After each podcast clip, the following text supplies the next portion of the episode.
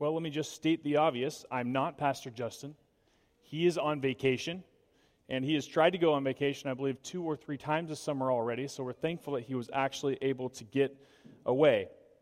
And I am not as good of a speaker as Justin, but I will also not speak as long as Justin. So maybe there's a little bit of a trade off there that would help us all. In all serious, no, seriousness, though, uh, what we do have is the Word of God.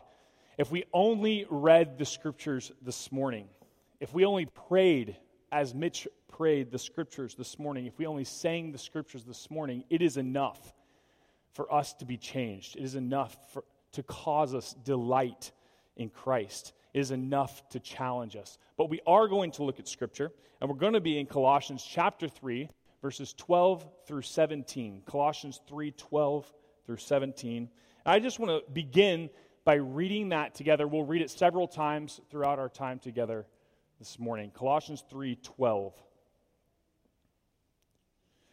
Put on then, as God's chosen ones, holy and beloved, compassionate hearts, kindness, humility, meekness, and patience, bearing with one another, and if one has a complaint against another, forgiving each other.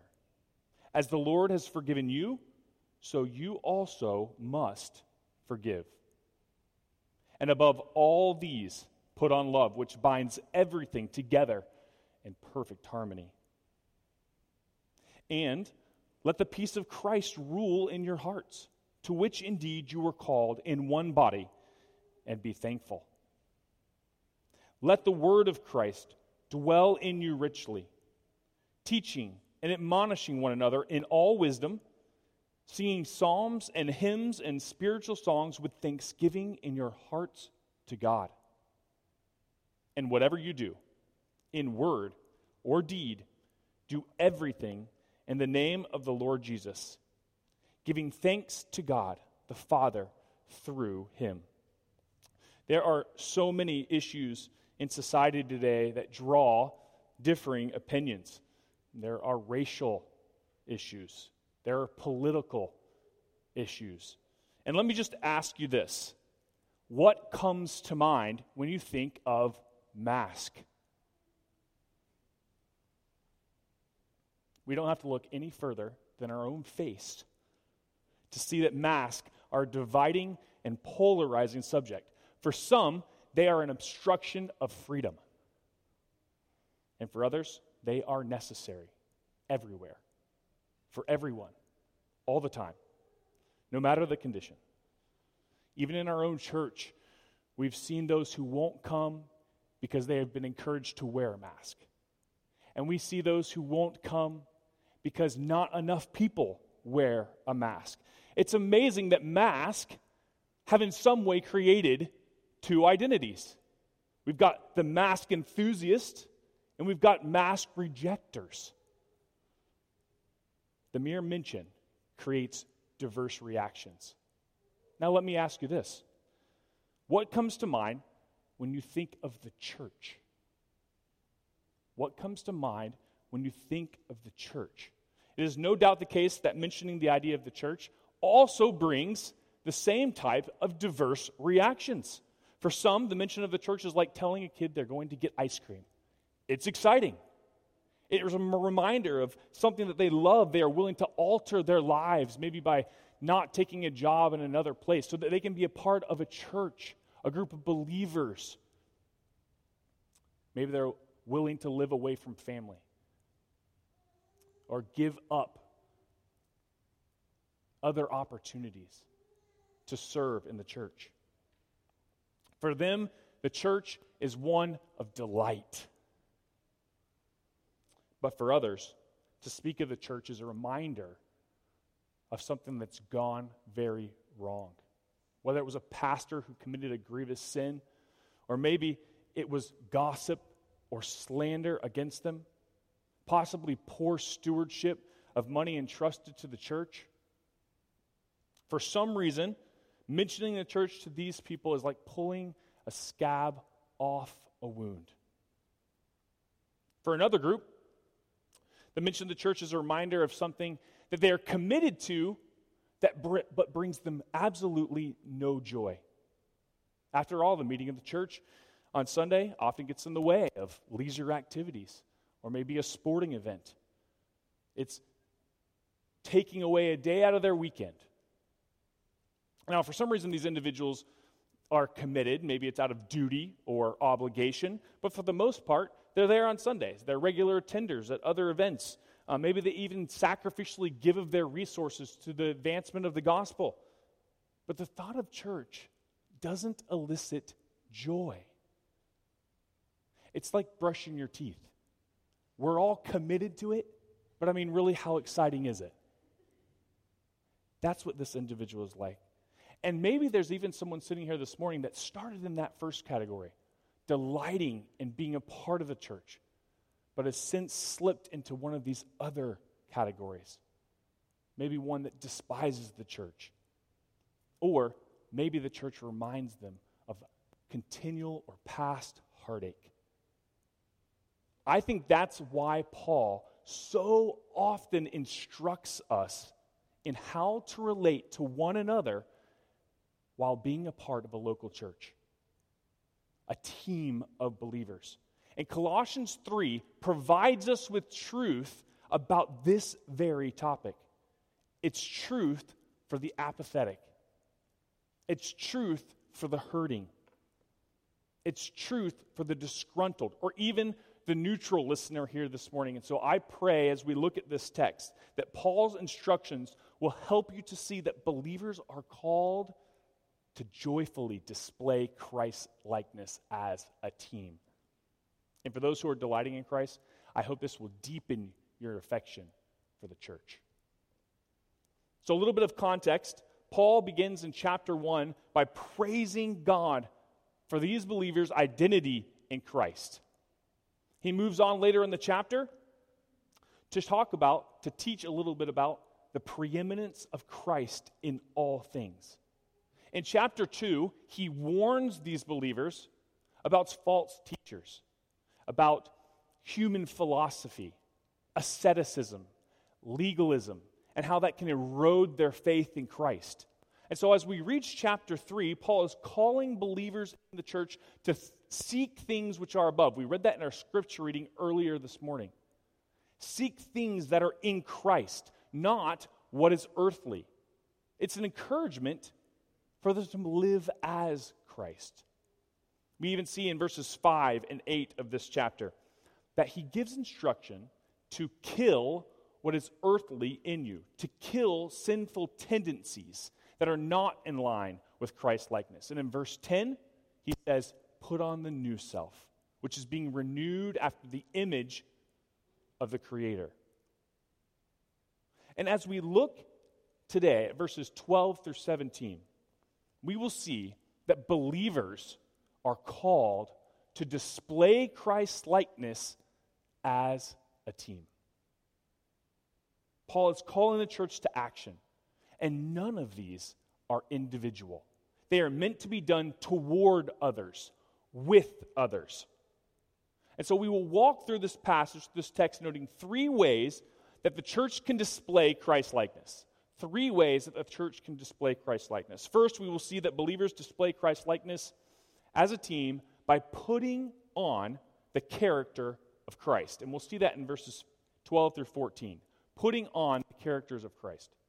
Secondly, we will see that believers display Christ likeness as a team by submitting to the rule of Christ.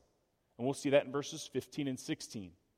And then finally, we will see that believers display Christ by doing everything in the name of Christ.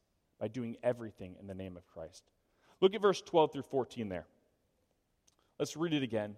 Put on then, as God's chosen ones, holy and beloved. Put on. What comes to mind when I say the term or read the term, put on? Maybe it's put on tires. Maybe it's put on ornaments. Maybe it's put on the finishing touches. Well, what Paul has in mind here is to put on clothes, put on clothes or clothe yourself. Many times, the clothes that we wear display an identity. Yes, if I were to walk in here with a black hat and black pants and a black and white striped shirt with a whistle hanging down, you might be able to identify who I am by the clothes that I'm wearing. I'm a referee. And the same would be true of so many other parts of society. A fireman, it brings a graphic image of what they wear. A judge, a chef, an athlete, military personnel. In these verses, there's a particular group that is to be dressed in specific clothing. Who is that group? Well, Paul uses three identifying terms to describe them. He says they are chosen ones, holy, and beloved. Each of those terms is used in the Old Testament to describe God's chosen people. And we even see these terms mentioned in the nature of Jesus as well in the New Testament. Collectively, they describe a church, a community, a team that's elected by God, that's set apart for God, and that is loved by God. Paul is simply restating a reality that he's already established, one that he's already emphasized in Colossians to this point. If you have your Bible, flip back to chapter 1 and let's just track along and catch some of Paul's repetition about the Colossians being identified in Christ. Chapter 1, verse 4 and 5 say this Since we heard of your faith in Christ Jesus, since we heard of your faith in Christ Jesus and the love that you have for all the saints, because of the hope laid up for you in heaven, of this you have heard before in the word of the truth, the gospel. Look down to verse 21, 22. And you who once were alienated and hostile in mind, doing evil deeds, he has now reconciled in his body of flesh by his death, in order to present you holy and blameless and above reproach before him. Verse 27. To them, God chose to make known how great among the Gentiles are the riches of the glory of this mystery, which is Christ in you, the hope of glory. Chapter 2, verse 6. Therefore, as you received Christ Jesus as Lord, so walk in him. Verses 11 and 12 in chapter 2. In him also you were circumcised with a circumcision made without hands, by putting off the body of the flesh by the circumcision of Christ, having been buried with him in baptism, in which you were also raised with him through faith in the powerful working of God who raised him from the dead. Do you see the theme that Paul continually cultivates? their identity in Christ, even in the chapter, even in chapter 3, which we just read a few moments ago, look at verses 1 through 4. If then you have been raised with Christ, seek the things that are above, where Christ is, seated at the right hand of God. Set your mind on these things that are above, not on things that are on the earth. And then listen to verse 3 For you have died, and your life is hidden with Christ in God. Even verses 10 and 11 just prior to what we're looking at right now, say this. And have put on the new self, which is being renewed in knowledge after the image of its creator. And then catch this in verse 11. Here there is not Greek and Jew, circumcised and uncircumcised, barbarian, Scythian, slave, free.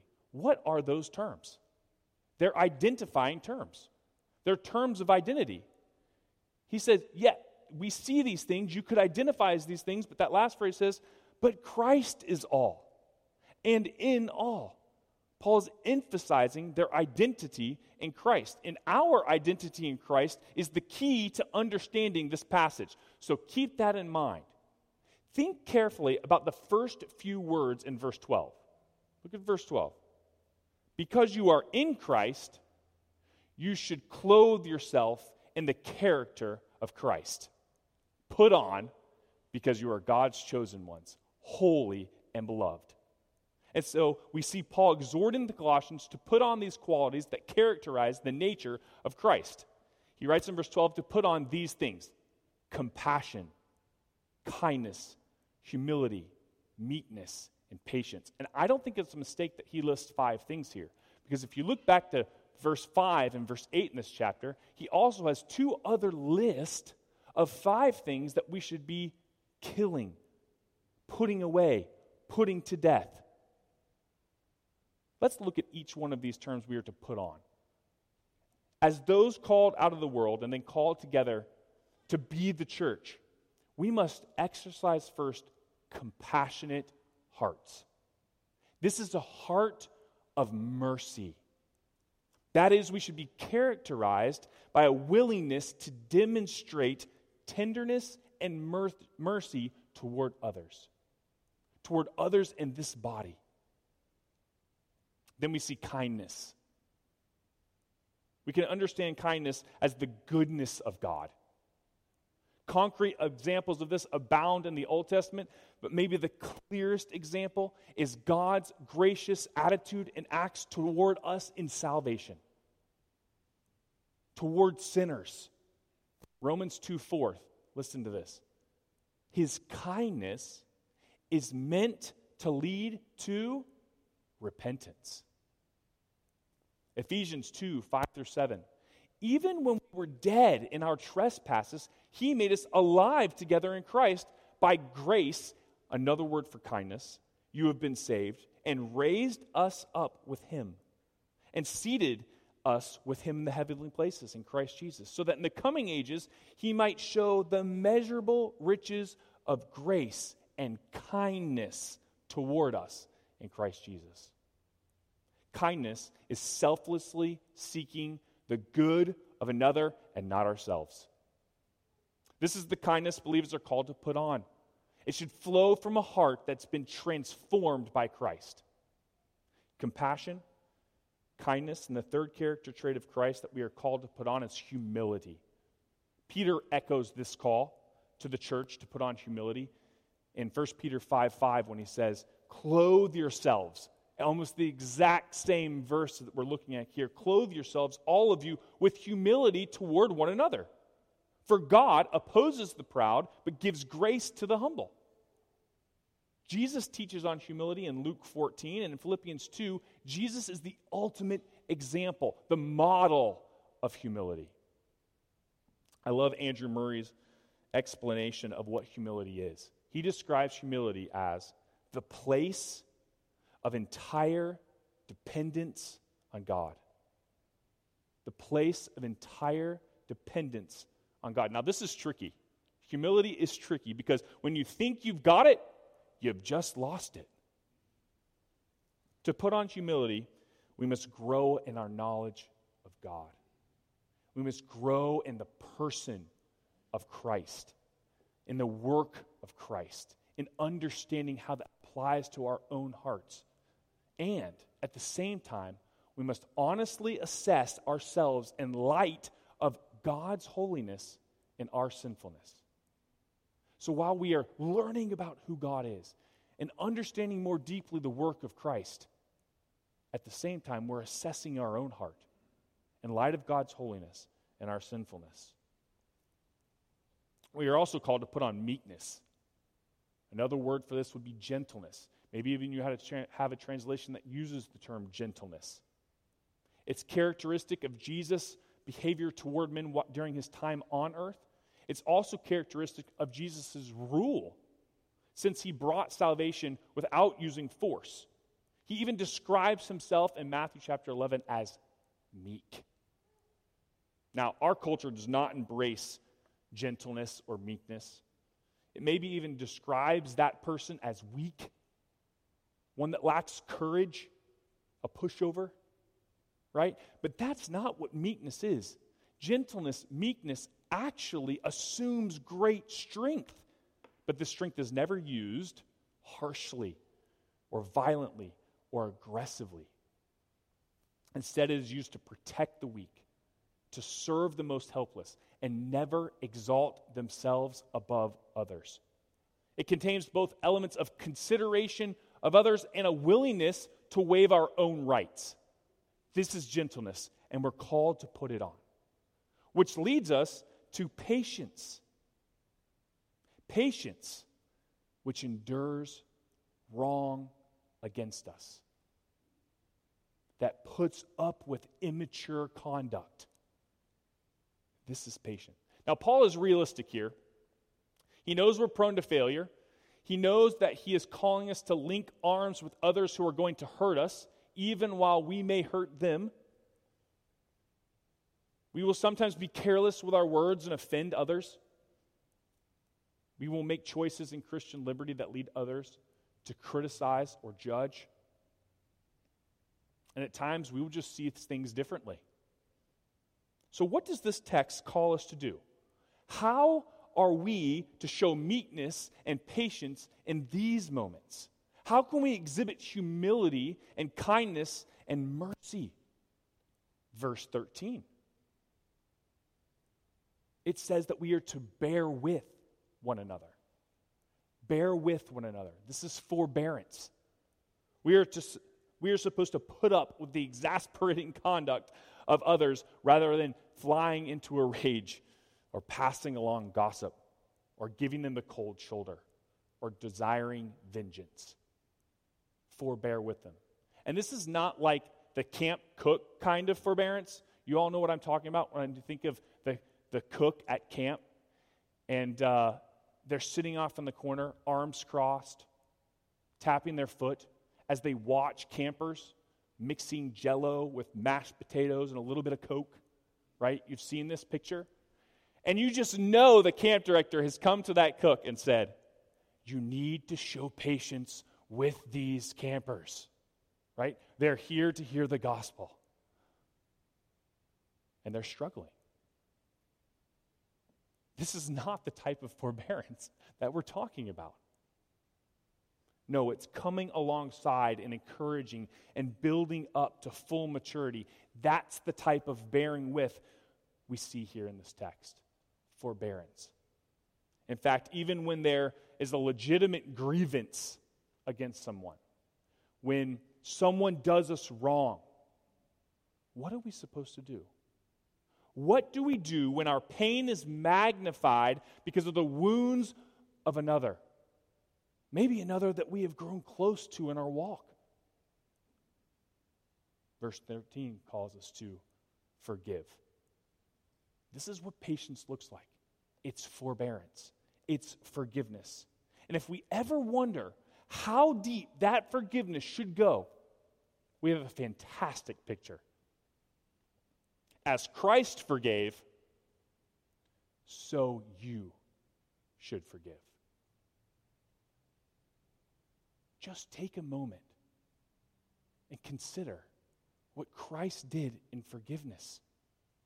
If he has forgiven you, how can you not extend that forgiveness to others in the church, to others in your home? And just like forgiveness is a picture of patience, so the five characteristics also give us a picture of forgiveness. Think about it. In our forgiveness, Jesus showed compassion. In our forgiveness, Jesus extended kindness, leading us to repentance. In our forgiveness, Jesus humbled himself to the point of death. In our forgiveness, Jesus showed gentleness and patience. At the heart of forgiveness is the gospel. At the heart of these characteristics is Christ, and quite possibly the clearest word used to describe Christ's redeeming work in verse 14 is the call to put on love. And above all these things, put on love, which binds everything together in perfect harmony. Love is unconditional self sacrifice for another. And it's the crowning grace which the new man puts on. And why is it so important that we put on love? In addition to all of these other characteristics. Love, as we see, leads to full maturity or perfection. That's what that last phrase means. It binds everything together in perfect harmony. It brings it to maturity. It brings it to perfection. Each Christ like character trait should be motivated and completed in love. Think about what we see here in first, eh, what we see in 1 Corinthians 13 in connection to the passage that we're looking at this morning. Listen to the first three verses of 1 Corinthians 13. If I speak in the tongues of men and of angels, but have not love, and you're starting to get the picture, right? I am a noisy gong or a clanging cymbal. And if I have all faith so as to remove mountains, but have not love, I am nothing. If I give if I give away all that I have, if I deliver my body up to be burned, but I have not love, I gain nothing. You see, even if we demonstrate kindness and patience and humility and compassion without love, it's worthless. And so Paul says, put on love in addition to these, which will lead to maturity. I'm a big fan of Chelsea. How many of you have ever heard of Chelsea Football Club? It resides in London, England. Raise your hand. Okay, the Edmund family plus a couple more.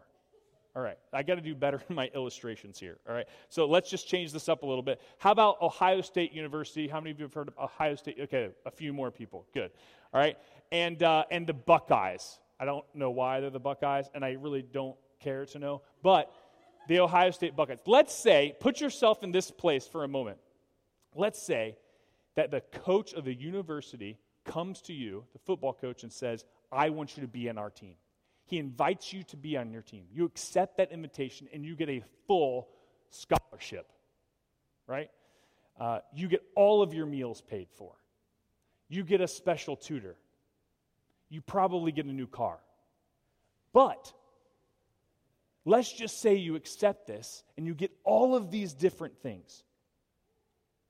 In fact, you're given tons of Ohio State, Ohio State clothing as well. What if you showed up to a team meeting wearing maize and blue University of Michigan gear. What do you think the reaction would be? Mind blowing. This is inconceivable. They hate each other. As part of the Ohio State football team, that wouldn't make any sense at all. You would never wear the hoodie of a rival. It's insane. In fact, the clothes that you've been given by Ohio State very clearly identify who you are socks, jerseys, shorts, hats, shoes, jackets. It only makes sense that you would wear those with joyfulness and enthusiasm and delight and confidence. This is what we see in our text. Jesus isn't just the head coach, he owns the team. And he plays for the team and he's undefeated, guaranteed never to lose. And he's chosen us to be a part of that team. He's also supplied the uniform compassion, kindness, humility, gentleness, patience, forgiveness, love. We ought to be saying, How fast can I put that on? That's who I am. That's who I want to be. What a joy and a privilege to be able to display the character of Christ and to do it together with your teammates. Now, sometimes I think we miss the point. We may hear these things as rules or standards or burdens that are sort of like traffic laws or work protocols. Do this and you'll be better. Don't do this, it'll go well for you. Or maybe we think of these things in terms of gaining further acceptance or benefit from God. If we will only work these things out. But this isn't Paul's train of thought at all. It's not his flow of thought. These do not come naturally for us. We do not produce them from our own innate ability. Instead, the way that we will be able to show patience and forgiveness and love is because Christ has extended these to us already. Because we are in Christ, we are to joyfully clothe ourselves with Christ's likeness expressed toward one another for a watching world. Each of these five graces, along with love, are to be the clothing of God's elect. They show how Christians should behave in their dealings with others. Yes, with family. Yes, with coworkers. Yes, with neighbors. But particularly with fellow believers. And they are meant to display Christ. So, first we see we display Christ likeness as a team by putting on the character of Christ. And second, we display Christ likeness as a team by submitting to the rule of Christ. Look at verse 15 with me. We'll read 15 and 16. And let the peace of Christ rule in your hearts, to which indeed you are called in one body, and be thankful. Let the word of Christ dwell in you richly, teaching and admonishing one another in all wisdom, singing psalms and hymns and spiritual songs with thanksgiving in your heart to God. Paul now sets aside the picture of clothing, but he continues to exhort these believers. The call here is for the peace of Christ to rule, for peace to rule. Rule is such an easy word to understand. Take a moment and come up with a few other words that you would use to replace rule. How would you replace rule in this text? Maybe it's the word preside. Maybe it's the word lead or direct. Govern. Interestingly, it could also be judge or umpire. Control. Reign. All of these are adequate. The peace of Christ is to hold sway over the lives of believers as they interact with one another. So, what is the peace of Christ? Well, it's exactly what he brings at salvation. He reconciles the believer to God. He is the arbitrator, he's the mediator of peace. Once we were enemies of God, rebelling against him, but now we are family, children of God, because Jesus fixed the relationship by taking the punishment that God required of us. What God required of sin, what God required of rebellion. Christ is peace, and he brings peace between the believer and the Father. But it isn't just privatized peace, right? It's not just vertical. Certainly that is true, Christ's peace also has a horizontal element. Look back at verse 15. Paul says that believers are given this peace of Christ, having repented and believed, and are saved into a group, a team, one body. So those who have been reconciled to God, who have peace through Christ, should manifest that peace to other believers. They should manifest that peace among themselves. Paul has already mentioned this idea of peace in Colossians. Chapter 1, verse 15 through 20, I'll read that quickly, mentions this idea. He is the image of the invisible God, the firstborn of creation. This is Christ. For by him all things were created in heaven and on earth, visible and invisible, whether thrones or dominions or rulers or authorities, all things were created through him and for him and were created through him and for him. And he is before all things, and in him all things are held together. And he is the head of the body, the church. He is the beginning, the firstborn from the dead, that in everything he might be, be preeminent. For in him all the fullness of God was pleased to dwell. And look at verse 20. And through him to reconcile to himself all things, whether on earth or in earth, making peace by the blood of his cross. Paul is simply building on that doctrine, that truth, when he says here that peace should also reign amongst the church family. This team should function in peace. Now, we see something very similar in verse 16, a parallel, if you will, to, to the peace of Christ. Only what is central here is the word of Christ. The word of Christ. The word of Christ is the message or the truth about Christ. Paul continues tying each of these elements back to Christ, and in this case, it's the Word of God. So we get to this point in the text, and Paul has talked a lot about characteristics and attitudes that are relational. We could take the wrong approach. We could get the incorrect picture here because what we could do is we could say, well, if we just extend love and kindness and patience to everyone all the time, no matter the circumstances, then we're in good shape. But that's not true. Truth is essential. How essential? Well, he uses the verb, let the word of Christ dwell. Let dwell. What comes to mind when you think of the word dwell? Well, for me, it's home, right? The place I live.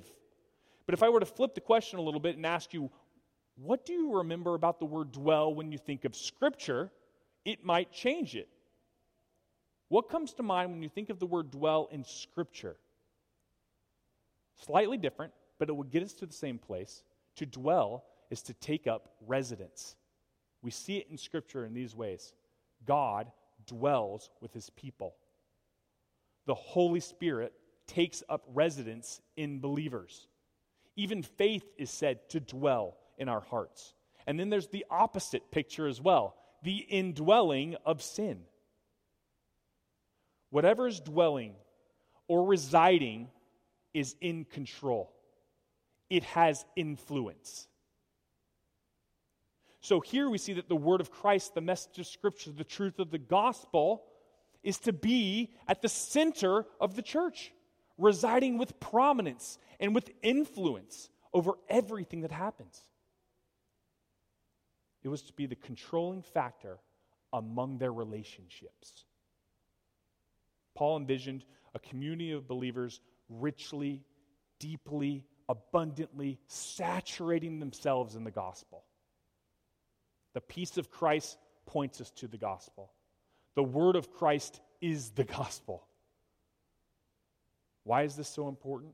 Well, because apart from Christ, we are condemned. We are under the wrath of a holy God. Yet Christ came and lived a perfect life to pay the penalty of our sin, and he was raised from the dead on the third day, so that if we place our faith in him, then we will be forgiven of our sins and declared righteous on the basis of Jesus Christ's death and resurrection. We must meditate on this message again and again.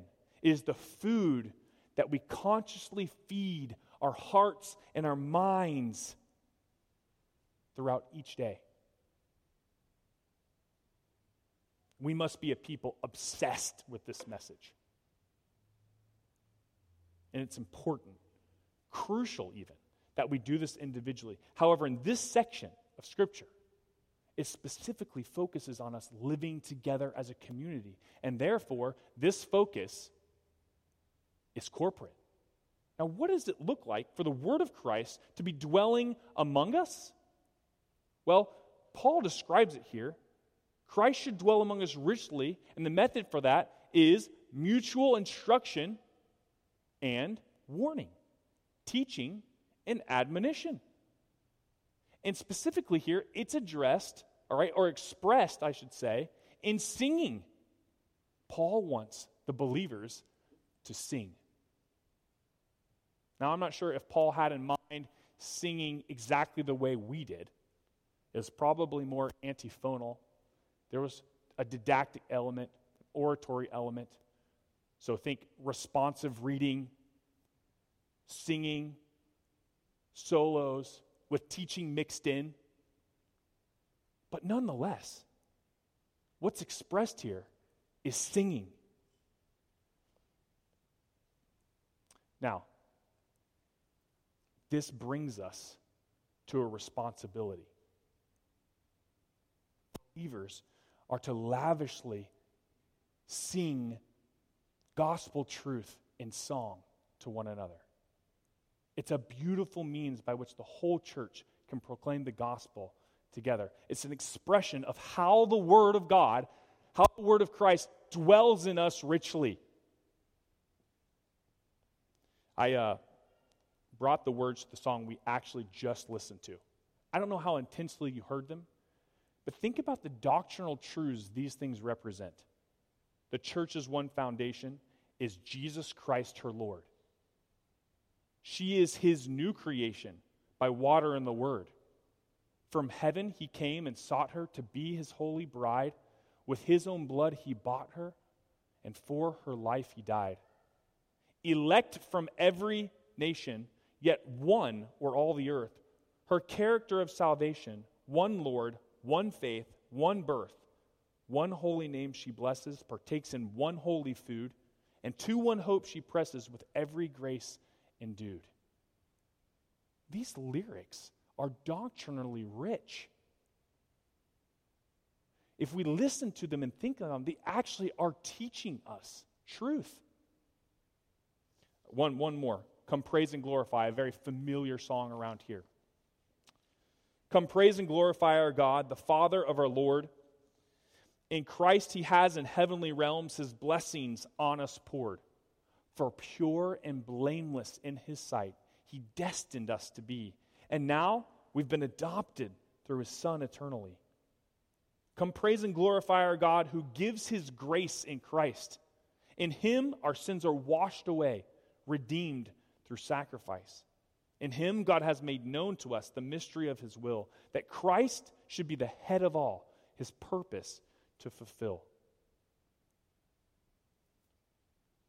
Now, if these verses are calling for the peace of Christ and the word of Christ to be at the core of who the church is, and is therefore the controlling influence, what is the logical response for us? If someone is going to rule, if someone is going to reign, what must the other parties do? They must follow. They must submit. Such is the case here. And that's why Paul uses the word let or allow. Let the peace of Christ rule. Let the word of Christ dwell. He's calling us to submit to the peace of Christ and the word of Christ. Does Christ reign in your relationships, both in a corporate setting and an informal time together with other believers? What else might rule in these moments? Maybe you're offended, so bitterness rules. Maybe you're hiding your faults or focused on a squeaky clean reputation, so self image rules. Maybe you're concerned about influence in the church, so pride rules. Maybe you are overemphasizing Christian liberty, so your own personal rights rule. Maybe you're critical of others' choices made in Christian liberty, so legalism rules. Maybe you're craving approval, so fear of man rules. Maybe you are focused on results, so over people, and so efficiency rules. Maybe you are intent on your way of doing things, and so selfishness rules. Maybe you're overly concerned about safety and security, so fear rules. Maybe you are distant from church relationships because of past hurts, so self protection rules. Maybe you are desiring comfort in relationships, so compromise rules. Brothers and sisters, we must put these things away. The heart of our church should be submission to Christ, peace, and His Word. Let the peace of Christ rule, and let the word of Christ dwell richly. So, if Faith Bible Church is going to display Christ's likeness as a team, we must first be putting on the character of Christ. We must also be submitting to the rule of Christ. And finally, to display Christ's likeness as a team, believers should be doing everything in the name of Christ. Look at verse 17. Do everything in the name of Christ. And whatever you do, in word or deed, do everything in the name of the Lord Jesus, giving thanks to God the Father through him. Paul wraps up this section of the letter with one of the most general yet comprehensive exhortations in all of Scripture. In whatever, in everything, it's universal in scope and it applies to every aspect of life. Every Christian, everywhere, every sphere, do, obey, act every single time in the name of Jesus. Again, we see the tie to our identity in Christ. In becoming a Christian believer,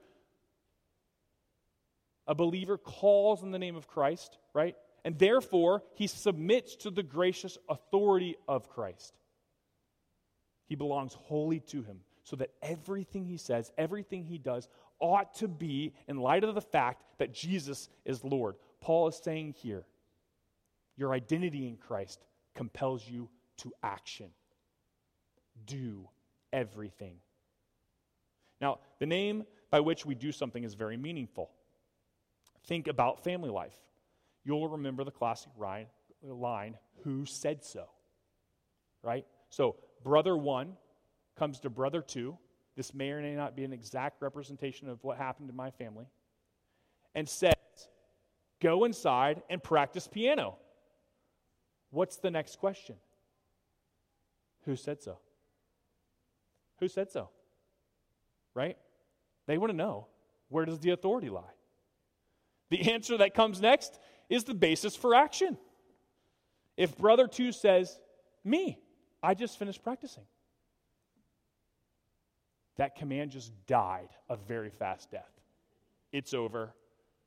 But if the answer comes back, Mom, well, then brother one is probably headed inside.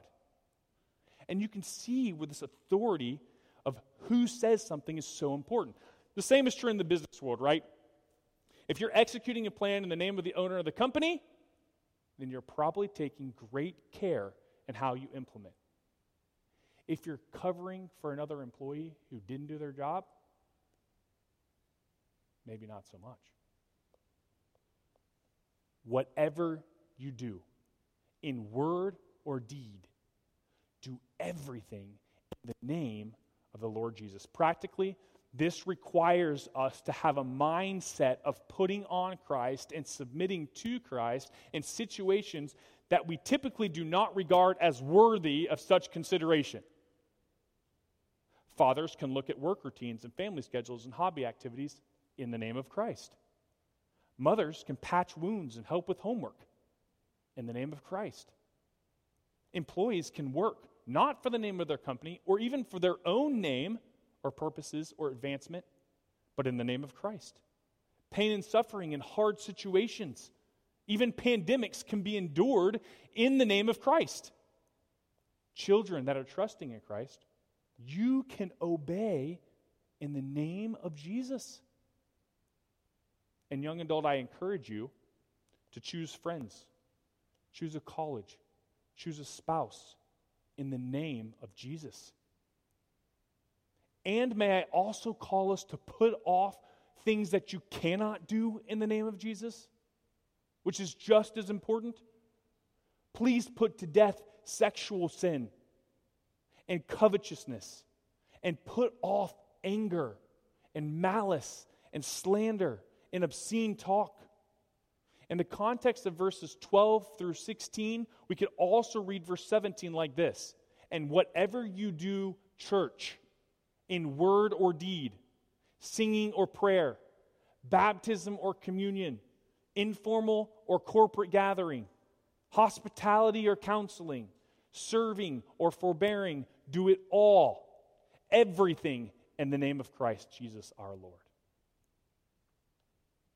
So, as we've been considering this text as a whole, you may be wondering about one word that's been repeated but has gone unaddressed so far. That word is thanks, thankfulness or thanksgiving. It's mentioned three times in, a, in conjunction with three different thoughts. Along with letting the peace of Christ rule, we are called to be thankful.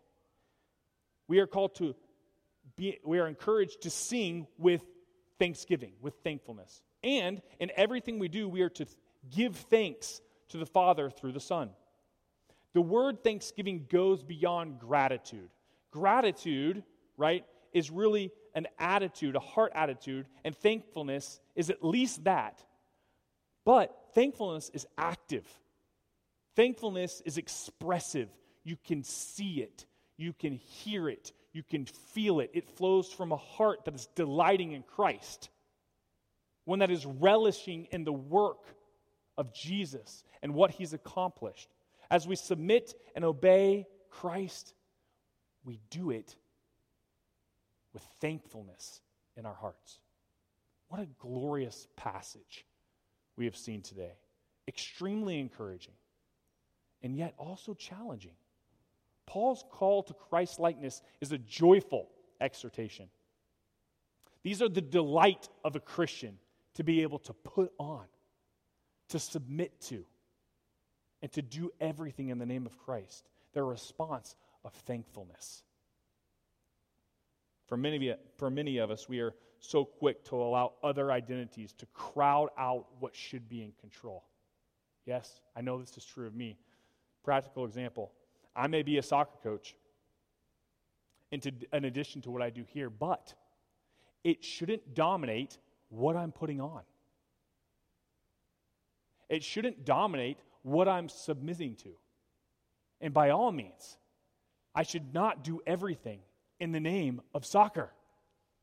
Do you see how absurd that sounds when we put it in those terms? But we do this all the time. I mean, just think of the cultural relevance of the text. Political views should not be controlling influence of this body of believers.